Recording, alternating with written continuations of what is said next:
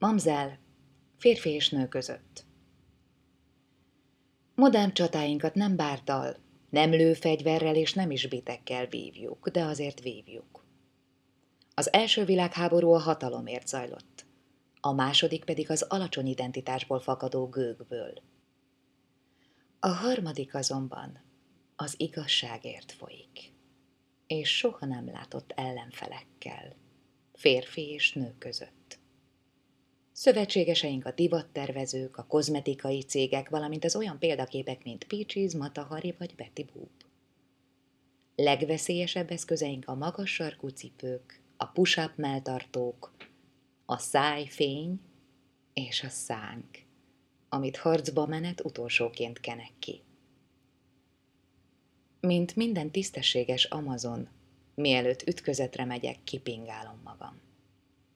Szertartás ez, amivel felkészülök lelkiekben a véráztatta mezőkre.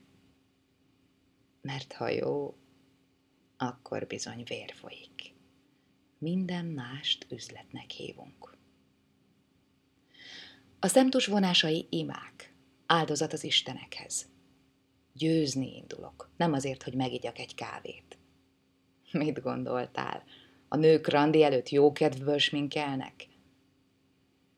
Valamennyi zakózsebbe rejtett jegygyűrű, az összes fenékstírülés miatt elkövetett előzékenység, a hőzöngő hímsoviniszta megjegyzések egytől egyig újabb pont a pinának. Féltek mi? Pedig nem muszáj. A cél ugyanis az ernyet gyönyör ott lent. Az összecsapásban persze valaki el fog esni, de ha jól nyomod, nem te leszel az. Minden pasi csak megdugni akar. Ígéretes kezdet édesen. Hogy céljaid elérd, légy bűbájos mindenek előtt. Nem bárdot, lőfegyvert és sodrófát kell ragadnod, tanulj meg töltött káposztát készíteni. És szopni. Használd, ami természetednél fogva a tiéd. És hízelegj. Ártatlannak tűnő mosolyjal átnyújtottam neki az utolsó falatot. Kedves vagy.